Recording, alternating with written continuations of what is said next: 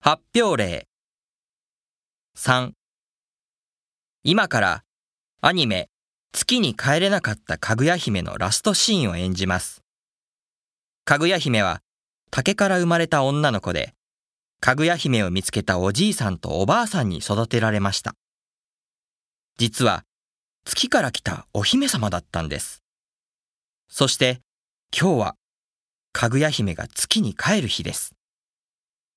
登場人物は、かぐや姫、おじいさん、おばあさん、猫、月からの死者の4人と1匹です。すべて私が演じます。では、始めます。おじいさん、おばあさん、今日私は月へ帰らなければなりません。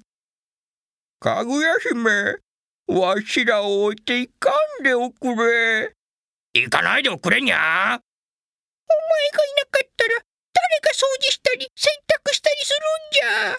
誰がするにゃ。私はもうお世話するのに疲れました。月へ帰って素敵な王子様と結婚いたします。そんなこと言わんで、これからはご飯をおかわりしても、居眠りしても怒らないから。怒らないにゃ。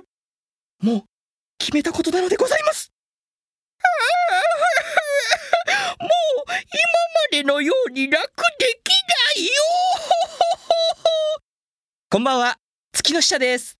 月の王子様からかぐや姫様にメッセージがあります。メッセージ？